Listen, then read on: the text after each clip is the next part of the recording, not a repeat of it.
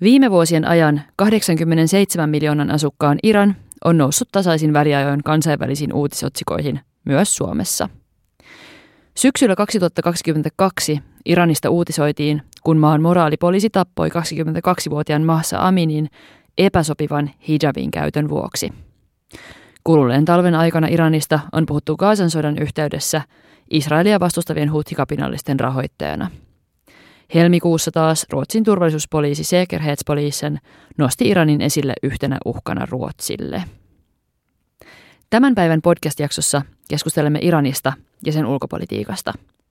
Millainen maa vuoteen 1935 asti Persiana tunnettu Iran on, millaisia sen hallinto ja poliittiset tavoitteet – Millainen rooli Iranilla on Lähi-idässä viime vuosina nähdyissä jännitteissä ja konflikteissa? Jaksossa asiantuntijavieraana kuullaan Helsingin yliopiston Lähi-idän tutkimuksen professori Hannu Juusola. Jakson juontavat Sofia Blanco-Sekeiros ja Olli Puumalainen.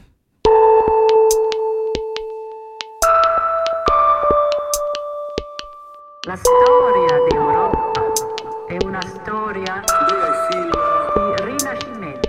Qatari.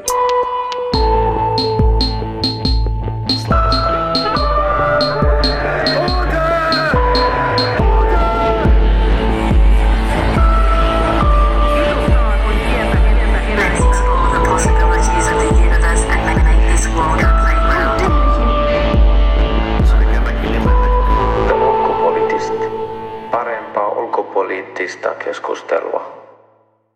Tervetuloa Hannu Juusola vieraaksi. Kiitoksia paljon. Joo, juuri toi Masaaminin kuoleman jälkeiset ää, mielenosoitukset ja ilmeisesti Iranissa valtakunnallinen protestiliike, niin oli ehkä se edellinen, jolloin Iran oli vähän niin kuin omana itsenään tai tota, uutisotsikoiden hallitsija, mutta tota, sen jälkeen tämä Iran, Iran on noussut vähän niin kuin tipottain ja eri yhteyksissä. Mutta mikä tota, millainen tilanne siellä nyt on tämän, ää, näiden hu, huntuprotestien ehkä meidän näkökulmasta kuumimman vaiheen jälkeen? Jatkuuko ne vielä ja, ja mitä siellä nyt oikeastaan tapahtuu? No nyt siellä, nythän ää, Iran valmistautuu parlamenttivaaleihin ja samalla kun on parlamenttivaalit, niin siellä valitaan myös tämmöinen asiantuntijoiden neuvosto. Vakiintunutta käännöstä suomeksi ei taida olla. Ja mitä tulee tähän ää, protestiliikkeeseen, josta kehittyi aikamoinen kansannousu silloin 22-23, niin ää, valitettavasti huomattavan kovilla otteilla regiimi kukisti sen. Siellä on sato, vähintäänkin satoja ihmisiä kuoli näissä ää, levottomuuksissa ja huomattava määrä ihmisiä on, on vangittuna ja, ja tuomittuna. Jatkuvasti on pienimuotoista vastarintaa erityisesti esimerkiksi yliopistoilla, jotka liittyvät tähän samaan peruskysymykseen ihmisoikeuksista ja naisten oikeuksista ja pukeutumisoikeuksista ja niin edelleen. Mutta kyllä äh, regiimi voitti tämän kansannousun ainakin lyhyellä tähtäimellä, mitä sitten tapahtuu pidemmän päälle ja missä määrin nämä samat kuviot toistuvat, niin on asia erikseen. Ja tämähän ei ole edes viime, viime vuosilta tai edes vuosikymmeneltä ainoa mielenosoitusten aalto, joka voisi regiimin tukahduttamaan. muuttuuko mikään näiden jälkeen? Ei, tuota, siis ei, ei, ei ole muuttunut ja, ja tämä on totta, että nämä on, nämä on toistuneet. 2009 vaalien jälkeen oli tämä vihreä liike, joka oli tämmöinen mer- merkittävä ää, protestiaalto. Sitten on tullut toistuvasti erityisesti elinolosuhteisiin liittyviä mielenosoituksia. Se, mikä teki tästä poikkeuksellisen tästä 22-23 mielenosoitusten sarjasta tai jopa kansannoususta on se, että se levisi huomattavan laajalle alueelle maassa. Siihen liittyy hyvin paljon erilaisia ihmisiä erilaisista taustoista. Eli tavallaan yhdisti hyvinkin tavallaan monin tavoin jakautuneen kansakunnan eri kerroksia. Ja se oli myös hyvin pitkäaikainen. Mutta samoin kuin aikaisemmatkin vastarinnan tai, tai, tai mielensotusten tai, tai kapinan äh, eri versiot, niin äh, tämäkin on, on tosiaan tällä haavaa pääsääntöisesti tai pääosiltaan kukistettu. Mennään sitten ihan, ihan perusteisiin, eli millainen yhteiskunta iranilainen yhteiskunta pääpiirteittäin on ja millainen, tämä, millainen hallintomuoto, millainen tämä regiimi on siellä, mistä sä puhuit ja miten se näkyy kansalaisten elämässä. Eli miten, miten se hallinto saa niin kuin kerta toisensa jälkeen nämä mielenosoitukset ja protestit jotenkin äh, kukistettua tai, tai tukahdutettua ilman, että mikään oikeasti muuttuu. Joo, tässä on paljon kysymyksiä, laajoja kysymyksiä. Iranhan on, niin kuin tuossa al, alkuspiikissä sanoit, niin on, se on hyvin suuri kansakunta. Se on hyvin monietninen, monikielinen, mutta valtion identiteetti on modernin valtion historiassa, ei siis nykyisen regimin historiassa, vaan laajemminkin 1900-luvun alkupuolelta lähtien rakennettu siten, että sen pohjana on nimenomaan persialaisuus, persialainen kulttuuri ja persialainen kieli, vaikka ehkä noin 50 prosenttia ihmistä vaan on, on äidinkieleltään ää, persian puhujia. Sen lisäksi tämän nykyisen regiimin kohdalla erityisesti siis vuoden 1979 vallankumouksen jälkeen se identiteetti on hyvin voimakkaasti rakennettu Shia, ää, Shia ää, islamin pohjalle. Noin 90 prosenttia väestöstä on, on, on Shia muslimeita, sillä lailla se on, on tavallaan ikään kuin luonteva pohja tietenkin identiteetille. Nykyinen regiimi, siis vallankumouksen jälkeen syntynyt islamilainen tasavalta, on, on mielenkiintoinen sekoitus tasavaltalaisia perinteitä ja sitten teokratiaa.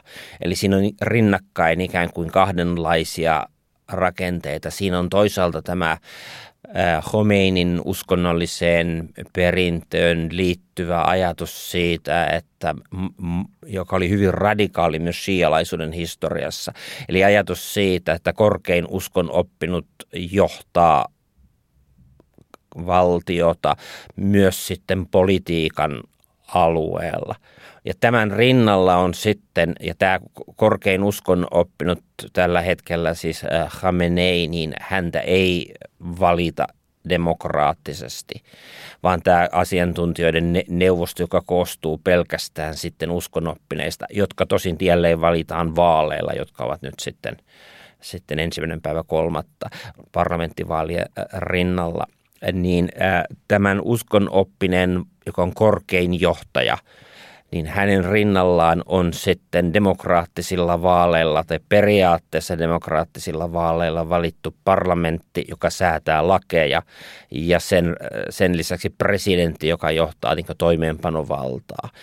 Eli, eli kaiken kaikkiaan Iran on hyvin monimutkainen ja kompleksinen järjestelmässä yhdistyy sen tyyppisiä elementtejä, jotka eivät normaalisti kuulu yhteen. Eli siinä on se selviä demokraattisia piirteitä ja on ollut vaiheita nykyisen regimin historiassa, jossa vaalit ovat olleet, erityisesti presidentin vaalit ovat olleet selvästi kilpailut ja siinä on kilpailtu erilaisilla ajatuksilla siitä, minkälainen valtion tulisi olla. Toki määrätyn regiimin puitteissa, mutta kuitenkin. Tällä hetkellä, jos ajatellaan tämän, tätä 45-vuotista historiaa, vai mitä sitä nyt sitten onkaan 79 vuodesta, niin se on huomattavan, äh, huomattavan autoritäärinen näillä puitteilla, tällainen tukahdutuksen ja, ja repression ää, määrä on paljon suurempi kuin jossain aikaisemmassa vaiheessa. Ja tämän regimin koostuu käytännössä, ne jotka ovat vallassa, niin koostuvat näistä tavallaan jyrkän linjan edustajista, jolloin he joutuvat paljon enemmän käyttämään pakkovaltaa kaiken suhteen, tämmöinen suostutteluvallan ja, ja sitten tämmöisen legitimiteetin mahdollisuudet ovat paljon pienemmät. Aikaisemmassa vaiheessa tällä regimillä oli paljon enemmän kannatusta. Tänä päivänä sitä kannatusta on iranilaisten keskuudessa hyvin vähän. Eli miten se näkyy, niin se näkyy tietysti ensinnäkin siinä, että se on autoritaarinen järjestelmä, niin kuin lähi poliittiset järjestelmät noin keskimäärin tuppaavat olemaan. Sananvapaus, kokoontumisen vapaus, tämän tyyppiset ilmiöt ovat hyvinkin rajattuja. Mutta sen lisäksi se on sitten hyvin korostetun uskonnollinen regiimi josta se ehkä on tunnettuin, noin jos ajatellaan äh, vaikkapa suomalaista julkisuutta.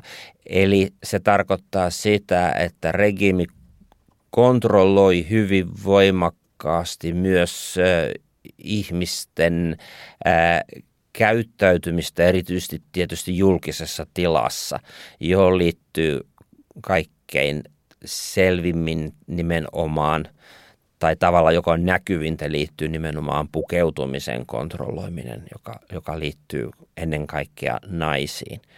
Jolloin tavallaan me puhumme regimistä, joka rajoittaa paitsi poliittisia oikeuksia, niin myös sitten tällaisia yksilön oikeuksia ja sosiaalisia oikeuksia myös hyvin voimakkaasti. Eli hyvin, hyvin kontrolloiva regimi noin kaiken kaikkiaan.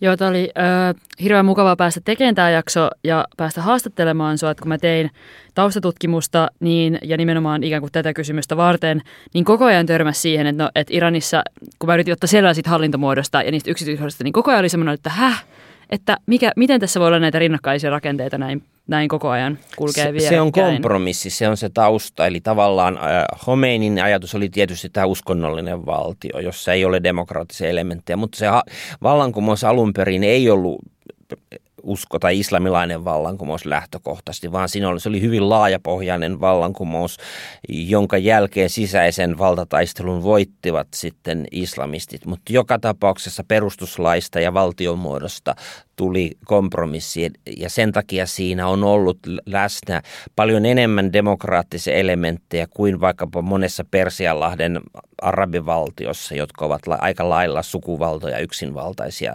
järjestelmiä.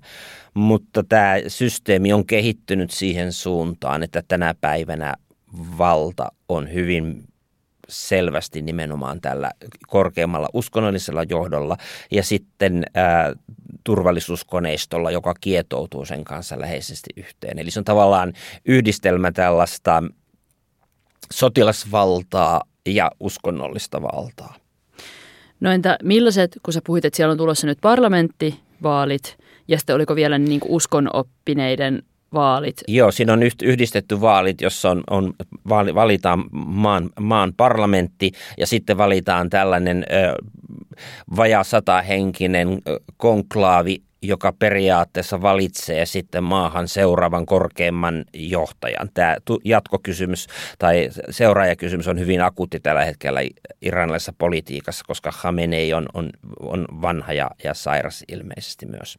Aivan. Ja osaatko sanoa, että minkälaiset vaalit näistä on tulossa, että jos sille regiimille on vain vähän kannatusta, niin onko koko regiimi menossa vaihtoon vai onko se kuitenkin sen verran, niin kuin tämä vaali, vaalit, onko ne sen verran rajoitetut, että näin ei ole, näin ei ole kuitenkaan käymässä? Nämä, nämä vaalit on niin tavallaan osoituksena siitä, mihin suuntaan Iran on kehittynyt, niin nämä on huomattavan kontrolloidut. Eli suurin piirtein demo- demokraattisen järjestelmän kannattajat on ilman muuta lakastu pois eh, ehdokkaiden joukosta, mutta myös sitten tavallaan, tavallaan tämän regimin sisällä ne, jotka ovat ikään kuin uskollisia tällä järjestelmälle, mutta ovat edustaneet niin liberaalimpaa siipiä, niin myös heidät on lakaistu pois. Eli tässä on tavallaan tuota, jäljellä crème de la crème tämän, tämän tuota, järjestelmän puitteissa, eli kaikkein tiukkapipoisimmin tätä kannattavat Eli tämä on, nämä, nämä vaalit on sellaiset, niillä ei ole juurikaan tavallaan legitimiteettiä ää, Iranin sisällä. Todennäköinen äänestys prosentti tulee olemaan huomattavan al- alhainen. Suurin osa ihmisistä ei ajattele äänestävänsä.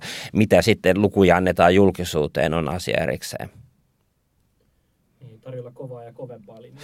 Tarjolla kovem, kovem, kovemman linjan eri variantteja. Eli tämä on se, se tuota, tämänhetkinen poliittinen tilanne. Tavallaan tämmöinen pettymys järjestelmään ja näköalottomuus on hyvin hallitseva piirre iranilaisessa yhteiskunnassa juuri nyt.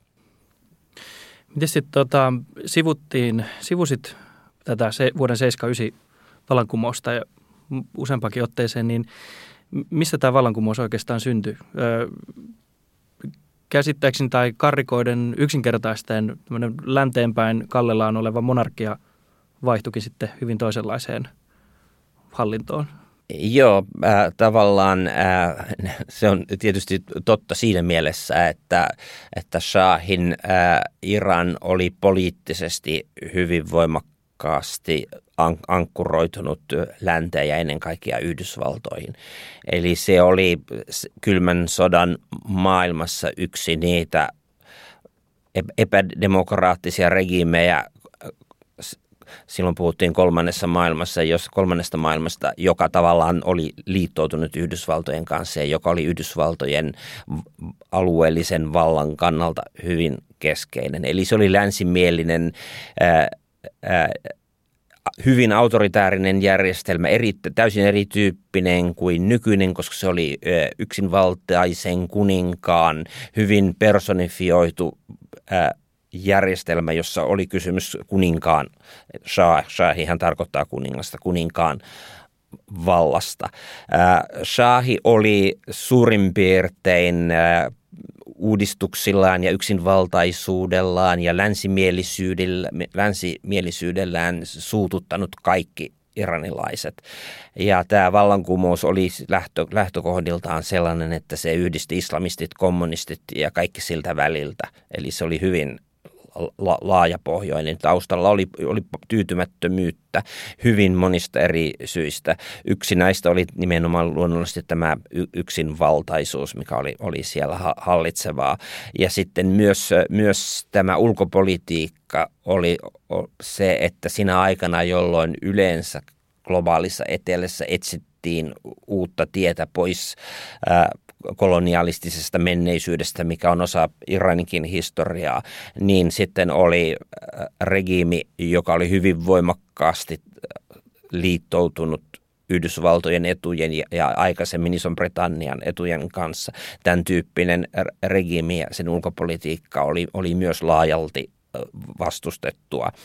Siinä oli, eli siinä oli taustalla hyvin paljon erilaisia syitä, miksi vastustettiin.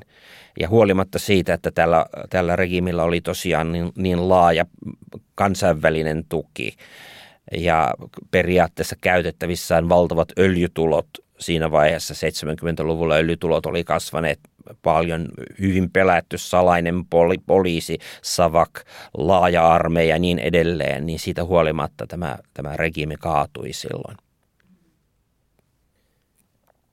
Eli se oli tämmöinen hyvin laajamittainen. lähi on hyvin vähän ollut tämmöisiä ikään kuin äh, Venäjän vallankumouksen tyyppisiä tai Ranskan suuren vallankumouksen tyyppisiä niin kuin tavallaan laajamittaiseen tyytymättömyyteen perustuvia alhaalta tulevia suuria vallankumouksia. Mutta ihan niin kuin Venäjällä, niin se johti sitten yhden ryhmän valtaan sisäisen valtataistelun jälkeen. Yksi semmoinen kuva, joka tai käsitys, joka nousee tyypillisesti, kun Iranista puhutaan ja Iranin historiasta ja tästä vallankumouksesta, että, että tämmöinen kela, että, että siellä oltiin niin länsimaisia ennen tätä niin kuin nykymeininkiä ja vallankumousta, että on kuvia, jossa 70-luvulla kuljetaan minihameissa ja, ja ollaan niin kuin näin ja noin, mutta mä oon ymmärtänyt, että tämä, vaikka näitä kuvia tosiaan on, niin ne nyt ei sinänsä anna koko kuvaa koko maan tilanteesta tai vaikka uskonnollisesta konservatiivisuudesta siinä aikana. Ja käsittääkseni tämä on ollut vähän tämmöistä Pohjois-Teheranin niin kuin elostelua ja niin kuin pintaliitoa, joka on sitten taas suututtanut monia maassa sitten. Pitääkö tämä paikkansa? En, en tiedä missä määrin suututti, eh, mutta, mutta tuota, eh, Iran oli silloinkin niin luokkayhteiskunta ja nämä kuvat tämän tyyppiset niin kertovat tietyn väestön osan e-, elämäntavasta. Sinänsä varmasti totta määrätyissä piireissä, mutta kokonaisuudessaan 70-luvun Iran oli paljon uskonnollisempi yhteiskunta kuin tämän päivän Iran. Ja, ja si, se oli yksi syy siinä, että miksi tämä esimerkiksi Khomeinin politiikka ja nämä uskon ajatukset islamilaista valtiosta saivat kannatusta – siinä, siinä vaiheessa. Tänä päivän Iran on paljon, tai iranilaiset ovat paljon sekulaarempia e-, elämäntavaltaan. Uskonnon merkitys on paljon pienempi ja sen takia, että, tai se on yksi syy siihen, miksi tällainen tavallaan uskontoon perustuva järjestelmä, vielä pakkouskontoon perustuva järjestelmä on niin suurissa vaikeuksissa. Niinpä. No mun seuraava kysymys olisi ollut, että millainen on Iranin ää, nykyhallinnon tulkinta islamista ja miten se suhtautuu kansalaisten käsityksiin uskonnosta, mutta mä luulen, että se ehkä tuli tuossa. Niin ehkä mä kysyn tämän seuraavan kysymyksen, eli, eli onko nyt sit, onko Iranissa tällä hetkellä jonkinlaisia sisäisiä poliittisia kamppailuja? Ja jos, onko vaikka hallintoa vastustavia jotain vastarintaliikkeitä, tai, tai muuta, muuta tämmöistä sisäistä, että ketkä on niin tavallaan tärkeimpiä jotenkin pelaajia Iranin sisä, sisäpolitiikassa? Onko jotain vastakkaisuutta tai, tai jännitteitä tai mahdollisuutta muutokseen? regimin sisällä on, on perinteisesti ollut aina erilaisia tulkintoja, ollut reformisteja ja konservatiiveja, mutta sen suhteen, niin kuin sanoin jo aikaisemmin, niin tilanne on tällä hetkellä sellainen, että että on oikeastaan vain näitä jyrkän linjalaisia. Mutta näiden jyrkän linjalaisten sisällä on omat klikkinsä, joiden merkitys on viime aikoina korostunut. Siinä ei ole kysymys niinkään ideologiasta ja tämän tyyppistä ilmiöstä, vaan puhtaasti sitten valtataistelusta, taloudellisista eduista ja valmistautumista siihen sen jälkeiseen aikaan, kun Khamenei siirtyy väistämättä sivuun. Eli tämä on yksi taso. Sitten on tämä demokraattinen oppositio, joka liittyy tähän, tähän äh, huivikapinaan osin. Äh, se on olemassa, mutta se on aika lailla painettu alas tämän, tämän tyyppinen oppositio. Sen lisäksi Iranissa on hyvin paljon erityyppis tai erilaiselta pohjalta nousevaa vastarintaa. Sen tausta on usein etninen. Eli Iranissa lukuisat etniset ryhmät ovat enemmän tai vähemmän ongelmallisessa asemassa. Ja nämä ryhmät sitten vastustavat hallintoa e, osa myös aseellisesti. Tämmöisiä ryhmiä, jotka nousee esille, ovat kurdit. Kurdikysymyksestä on puhuttu koko alueen suhteen hyvin paljon ja se on ollut pitkään merkittävä kysymys myös Iranissa. Eli, eli kurdit, Baluchistanin tilanteesta on puhuttu viime aikoina paljon muun muassa siksi, että Iran teki tammikuussa iskun Pakistanin puolelle balutchistanilaisten keskuuteen ja taas vastaavasti Pakistan teki iskun Iranin Baluchistanin alueelle. Eli Baluchistanin la, Balutchistanilaisten keskuudessa on paljon tyytymättömyyttä Iranin järjestelmää kohtaan. Eli tämän, tämän tyyppistä oppositiota, jonka taustalla ovat etnisuskonnolliset, etnisuskonnollinen epätasa-arvo, niin sen tyyppistä Iranissa on paljon. Iranilla on hyvin paljon vaikeuksia hallita tätä kokonaisuutta, jossa eri etniset ryhmät ovat tyytymättömiä valtion politiikkaan.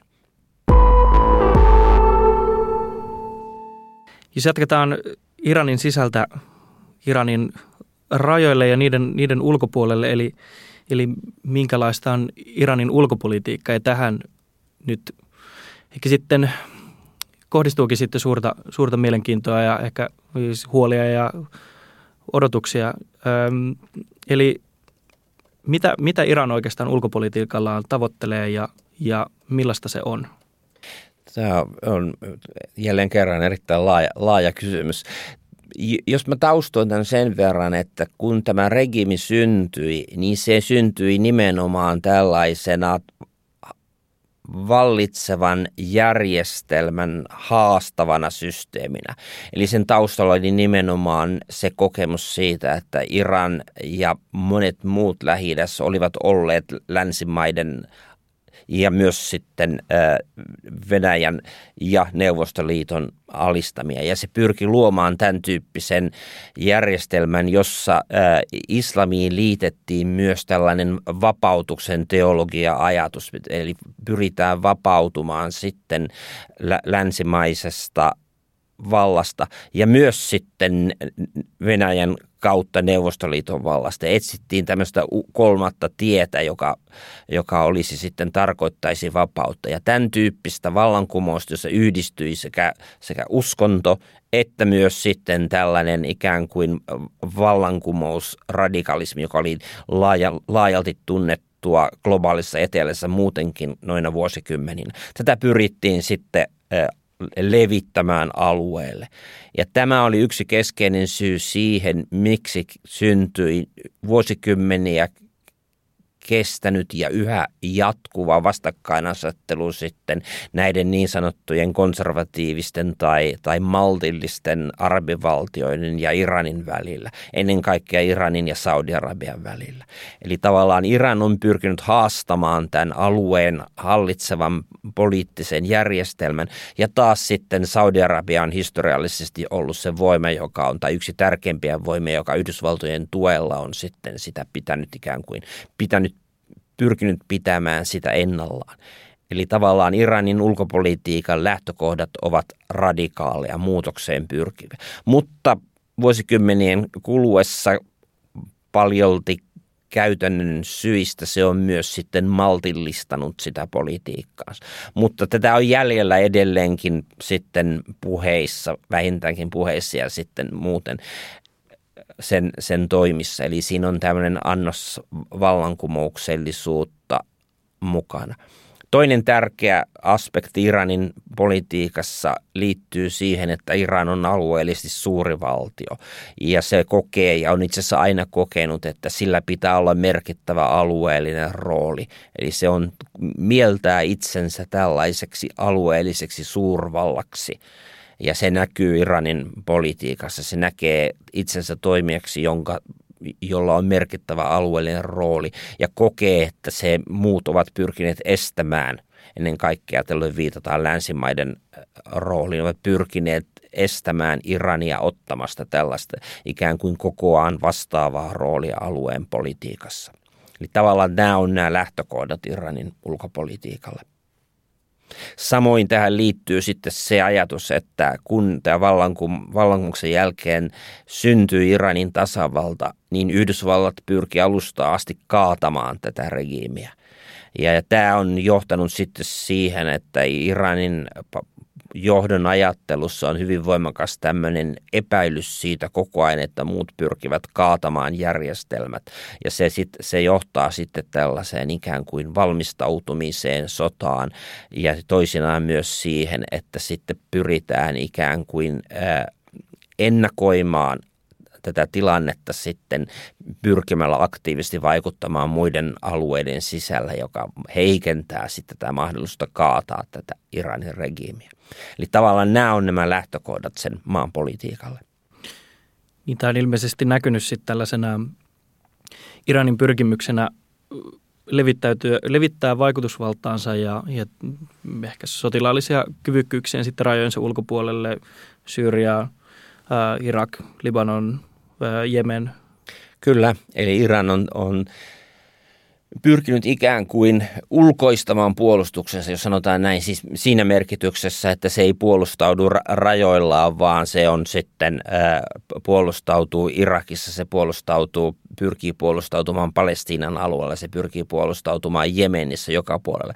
Ja kun sitä sama, tätä katsoo sitten näistä maista käsin tai Saudi-Arabiasta käsin, se nimenomaan sitten on taas näyttää siltä, että Iran pyrkii hyökkäämään.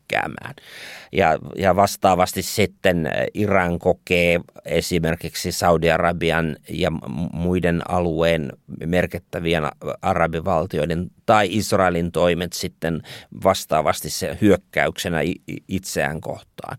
Eli tavallaan tämä vastakkainasettelu näiden toimijoiden välillä hallitsee vuosikymmeniä hallinnut koko alueen politiikkaa.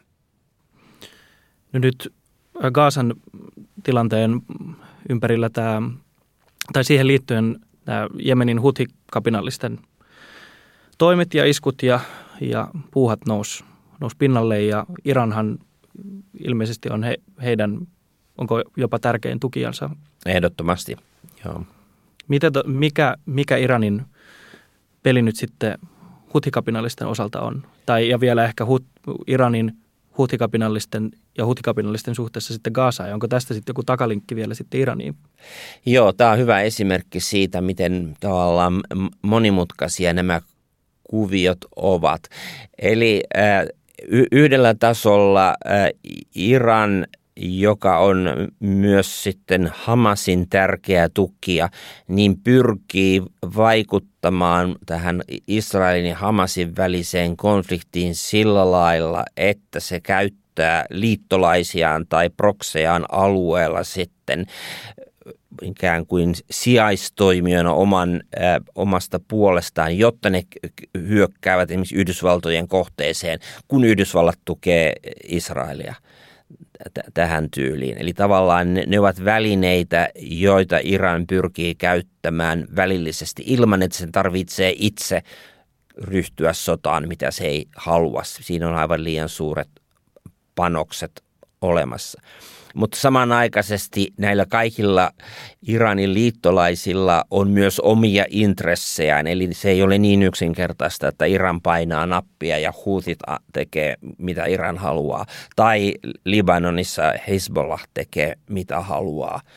Eli he, niillä on myös sitten omia poliittisia tavoitteitaan, jotka ovat välillä ristiriidassa Iranin tavoitteiden kanssa. Tai Hamas, ei Hamas missään tapauksessa myöskään vielä, vielä vähemmän niin toimii sillä lailla kuin Iran sen välttämättä haluaa. Mutta niillä on yhteisiä intressejä ja Iranilla on vaikutusvaltaa eri toimijoiden suhteen enemmän tai vähemmän ja se pyrkii sitten niiden avulla saavuttamaan omia poliittisia tavoitteitaan. Eli tässä tapauksessa sitten painostamaan välillisesti Israelia lopettamaan – hyökkäyksen Gaasassa. Eli tämä on sillä Iranin politiikan tavoitteena. Ja toisaalta se pyrkii, ja silloin tällainen pitkän ajan tavoite ollut siinä, että se pyrkii saamaan Yhdysvallat lähtemään pois lähi Se pyrkii siihen, että Yhdysvallat, joka on ollut läsnä alueella hyvin konkreettisesti sotilaallisesti nyt muutaman vuosikymmenen ajan, niin se joutuisi perääntymään alueelta. Eli tavallaan toistamaan sen ilmiön, mitä Taliban teki Afganistanissa, kun Yhdysvallat sitten lopulta lähti sieltä. Eli tavallaan nämä on ne tavoitteet, mihin Iran pyrkii. Ja koska se ei halua suoraa vastakkainasettelua, sille vaarallista vastakkainasettelua Yhdysvaltojen kanssa, niin se käyttää avuksi näitä, näitä liittolaisiaan kautta sitten proksejaan.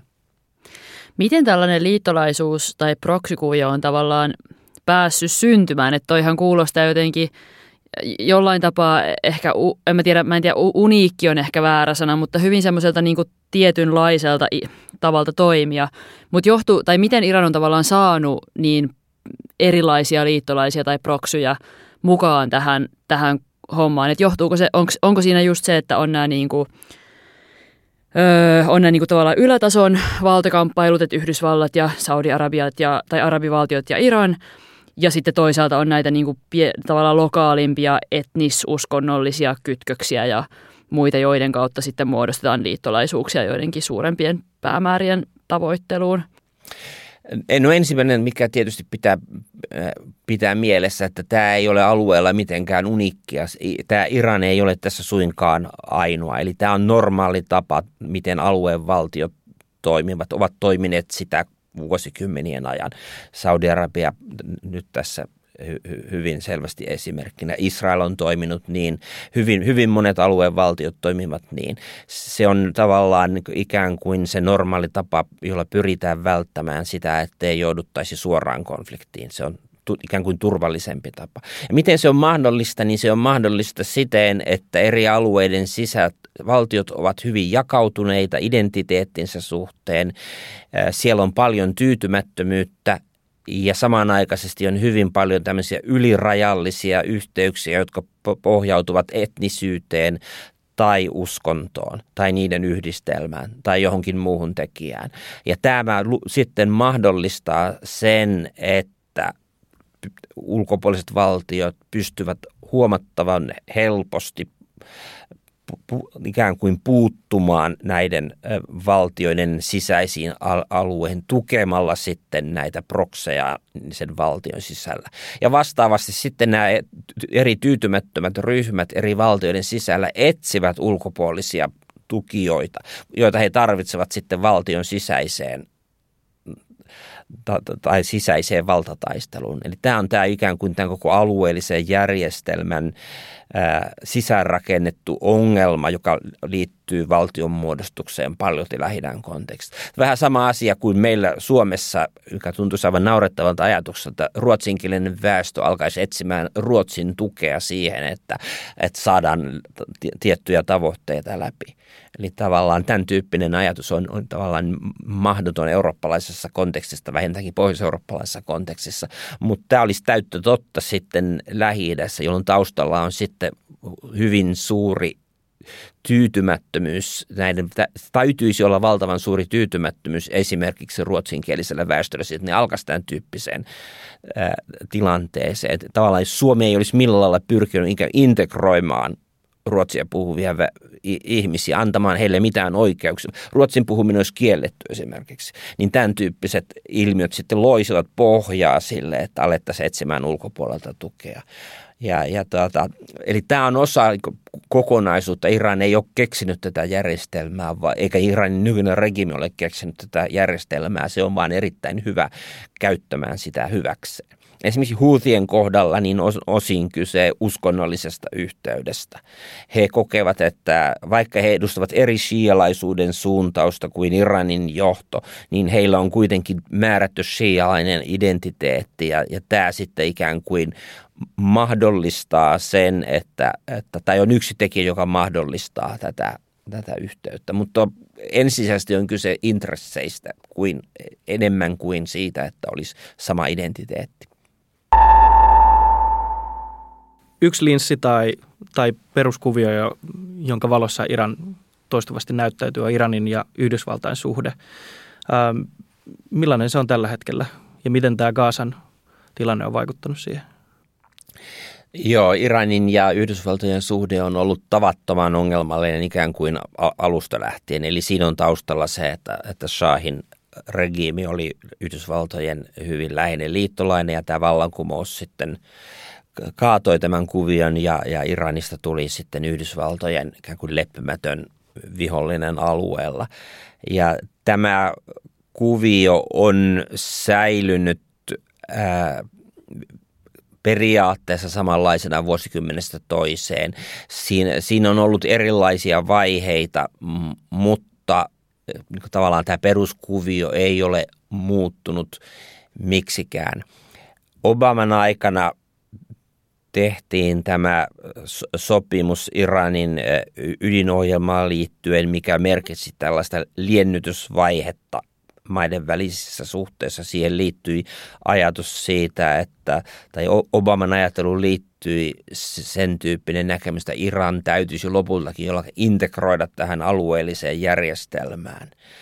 Ja sitten kun ää, ää, Trump ää, yksipuolisesti vetäytyi tästä sopimuksesta 2018, niin sen jälkeen ää, Iranin ja Yhdysvaltojen väliset suhteet ovat olleet huomattavan vaikeat. On käyty jatkuvaa tämmöistä pienimuotoista sodankäyntiä, joka on nimenomaan tapahtunut näiden tai Iranin puolelta näiden proksien välityksellä – ja Yhdysvallat asetti huomattavan kovia sanktioita Irania kohtaan.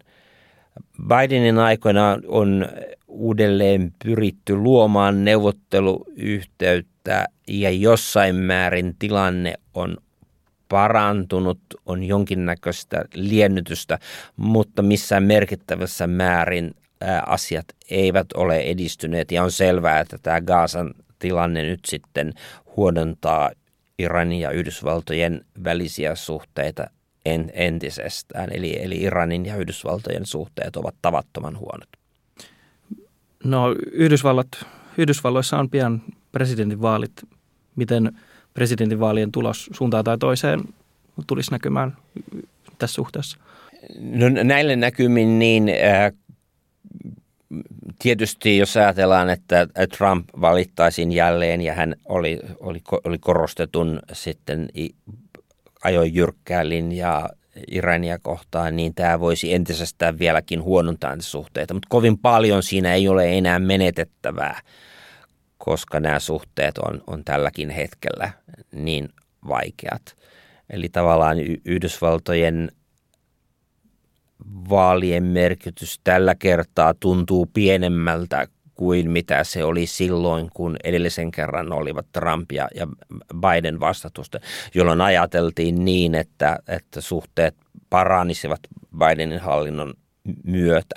Mutta tämä muutos on ollut pienempi. Nämä neuvottelut Iranin ydinohjelman suhteen ovat epäonnistuneet ja tavallaan ikään kuin luottamus maiden välillä ei ole palautunut sen, sen Trumpin yksipuolisen vetäytymisen jälkeen. Eli, eli tältä istumalta sanoisin, että Yhdysvaltojen vaalien merkitys on tällä hetkellä ei tunnu kauhean olennaiselta. Sitten helmikuussa uutisoitiin, että Iran lähetti Venäjälle satoja ballistisia ohjuksia ja Venäjä on käyttänyt iranilaisvalmisteisia droneja Ukrainassa. Onko tämä jonkinlaista liittolaisuutta Venäjän ja Iranin välillä vai onko tämä nyt vaan tämmöistä bisnestä vai mistä se on oikein kyse?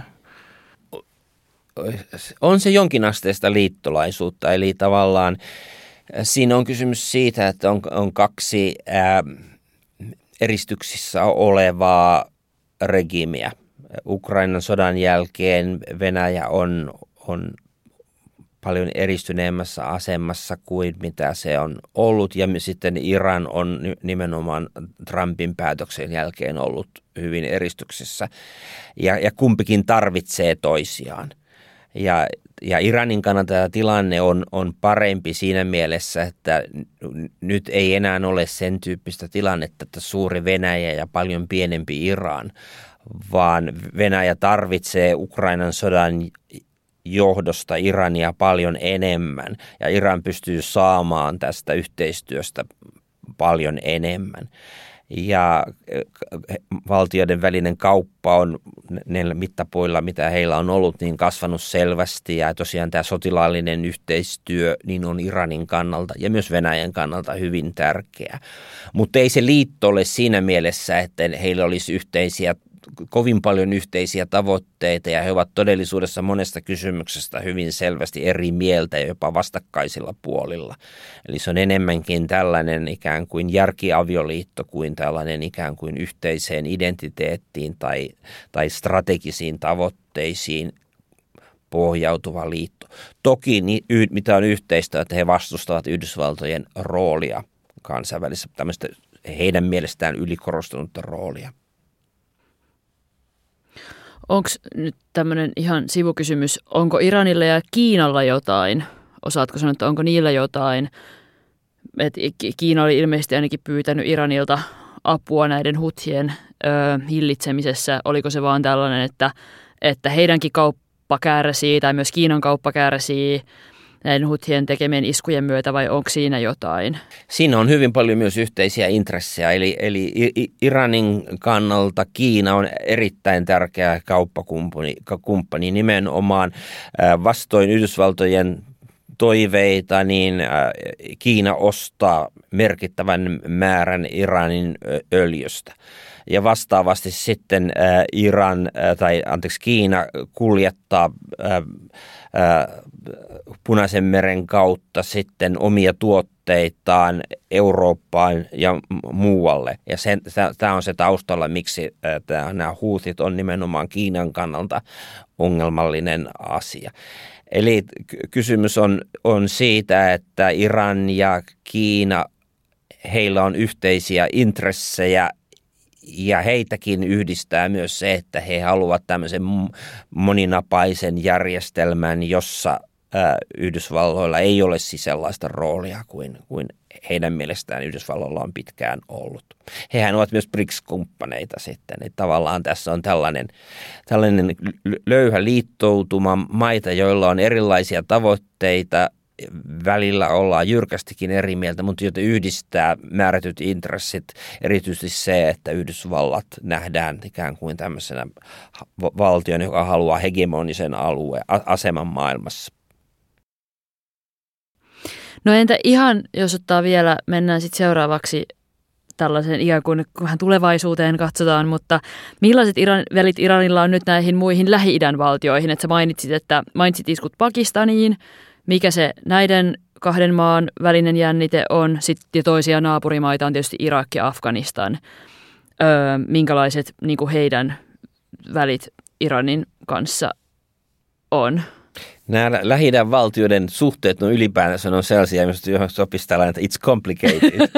Eli tavallaan ne, ne, ne on hyvin mon, monitahoiset ja, ja tuota, Iranin ja naapurimaiden äh, suhteet on sitä mitä suurimmassa määrin. Se, mikä on niin kuin, tavallaan alueellisen järjestelmän kannalta – mielenkiintoista ja harvoja positiivisia asioita, mitä voidaan nyt viime vuosilta löytää, on se, että Iranin ja Saudi-Arabian välit ovat merkittävästi parantuneet.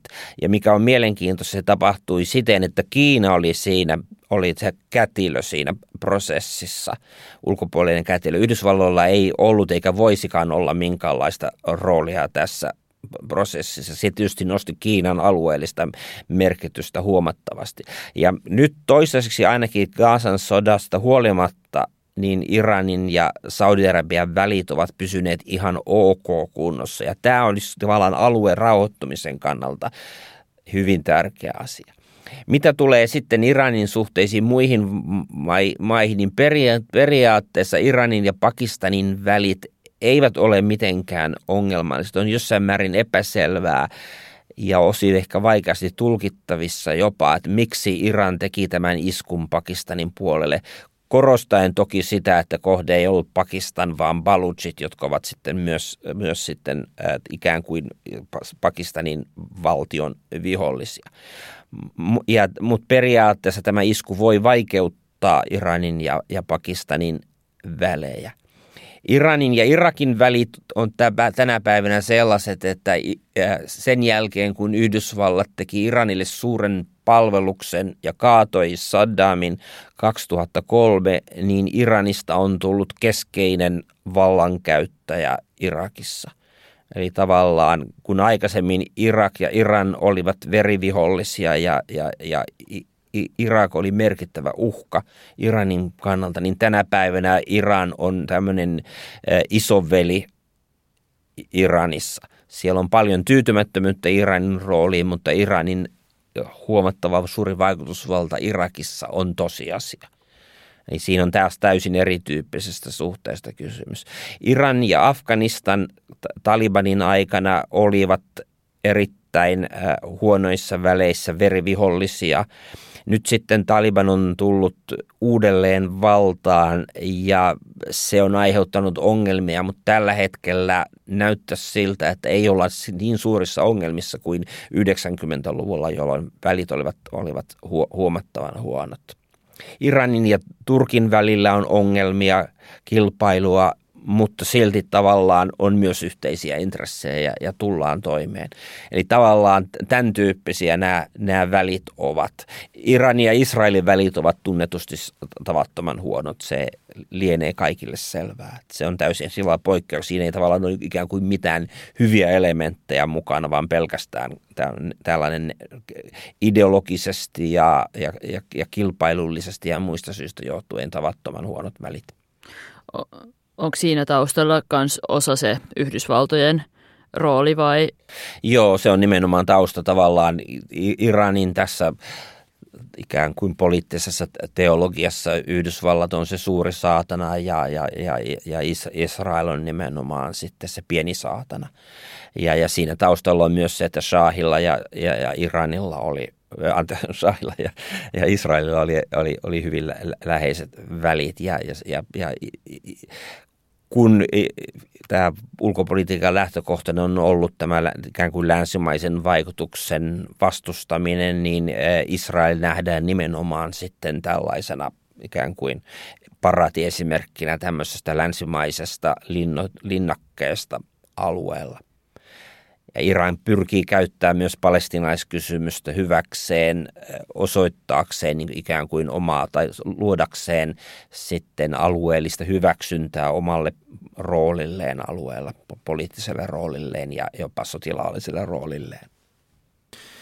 Me ollaan puhuttu pitkään ö, tota, Iranin ulkopolitiikasta, Iranin politiikasta mainitsematta Iranin ydinaseohjelmaa juurikaan. Niin se on kuitenkin semmoinen asia, joka, johon on kohdistunut suurta mielenkiintoa ja, ja juuri niitä huolia ja murheita.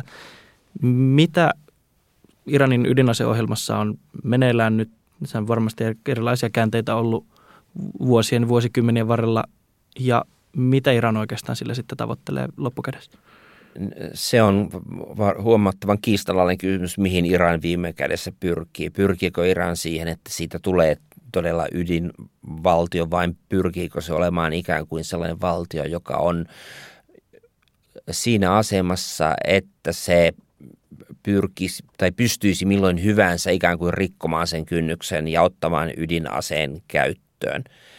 Sen tausta on ilman muuta Iranin äh, kokema uhka, alueellinen uhka. Täytyy muistaa, että naapurivaltioista Iran ja Pakistan ja myös sitten Intia ovat ydinasevaltioita. Israel on ydinasevaltio ja Yhdysvalloilla on, tai alueella vahvasti läsnä olevalla Yhdysvalloilla, niin on myös tietysti ydinase. Eli Iran pyrkii tilanteeseen, jossa sillä olisi joko ydinase tai sitten mahdollisuus ydinaseen käyttöönottoon lyhyellä aikataululla, aikataulu, ja joka sitten olisi tämmöinen ikään kuin lopullinen turva tai tälle regiimille siitä, että sitä ei pyrittäisi kaatamaan. Eli ajatus on ihan samantyyppinen kuin vaikkapa Pohjois-Korealla. Eli se olisi tavallaan tämmöinen viimeinen vakuutus sen suhteen, että Iran on tältä osin turvassa. Se tuskin hyvin harva uskoo siihen, pyrkii tilanteeseen, jossa se käyttäisi aktiivisesti ydinasetta naapurivaltioitaan tai Israelia tai Yhdysvaltoja vastaan. Sillä lailla sen ulkopolitiikka ei koskaan ole ollut irrationaalista, vaan ennen kaikkea se on tällainen turvatae, joka mahdollistaa sen regiimin säilymisen ja sen, että Iranin pystyy vapaammin toimimaan omien poliittisten tavoitteidensa puolesta tarvitsematta pelätä sitä, että muut valtiot sitten estävät sitä. Joo, otetaan sitten viimeinen kysymys ja nyt tavallaan, jos aletaan niin kuin oikein, tavallaan laitetaan tulevaisuuskiikarit päähän ja aletaan kunnolla spekuloida, niin öö, mihin suuntaan Iranin rooli kansainvälisessä politiikassa näyttää kehittyvän tulevaisuudessa, että ikään kuin siellä ainakin regiimi kulkee kohti tällaista moninapaista kansainvälistä järjestystä tai toivoo kulkevansa. Öö, ja moni muu maa on tässä mukana tai moni muu toimija ja taho on tässä pyrkimyksessä mukana. Niin ollaanko me tavallaan menossa siihen suuntaan, halusi Yhdysvallat tai Eurooppa sitä tai ei, vai onko niin kuin, tavallaan miltä tulevaisuuden Iran, äh, Iran ja Iranin rooli tulevaisuudessa näyttää? Jos ajatellaan tavallaan ikään kuin alueellista roolia, niin on, on selvää, että on väistämätön tosiasia suurin piirtein, että Yhdysvaltojen rooli maailmassa tulee pienenemään. Ja, ja se on tietysti Iranin kaltaisen toimijan kannalta positiivinen asia. Se saattaa olla alueenkin kannalta positiivinen ää, asia siinä mielessä, että nämä alueiden valtiot täytyy jossakin vaiheessa löytää tie, miten ne rakentaa tämän ikään kuin turvallisuusarkkitehtuurin ilman, että siinä on mukana joku kummesetä tai, tai cowboy mukana. Ja tavallaan tämän, tämän tyyppinen järjestelmä. Ja tämä Iranin ja Saudi-Arabian välien paraiminen on tämmöinen pieni toivenkipunne siitä, että alue olisi siirtymässä tämmöiseen suuntaan. Toinen kysymys on täysin se, että Iran on sisäisesti hyvin suurten ongelmien keskellä. Taloudellinen tilanne on valtavan huono. Ihmiset ovat laajalti tyytymättömiä ihmisoikeustilanne on, on, on karmea, eikä regimillä ole ikään kuin tarjota ihmisille tietä eteenpäin. Ja mä veikkaan, että tämä on se Iranin kannalta se suurin kysymys sitten, jos ajatellaan eteenpäin. Eli sen pitäisi jossain, jollain tavalla pystyä luomaan itsensä uudelleen siten, että se saisi kansalaisten tuen uudelleen. Ja se on hyvin vaikeasti toteutettavissa ilman regimin kaatumista ja demokratisoitumista. Eli tämä on se suuri dilemma, jonka edessä Iran on. Suuriin dilemmoihin on aina hyvä lopettaa. Kiitos Hanno Juusola erittäin kiinnostavasta haastattelusta. Kiitoksia. Meidän juontajatiimin lisäksi ulkopoliittistin podcast-tiimiin kuuluu muitakin henkilöitä. Valtavat kiitokset Pauliina Salorannalle leikkaamisesta ja Jantsu Jokelinille Jinglestä.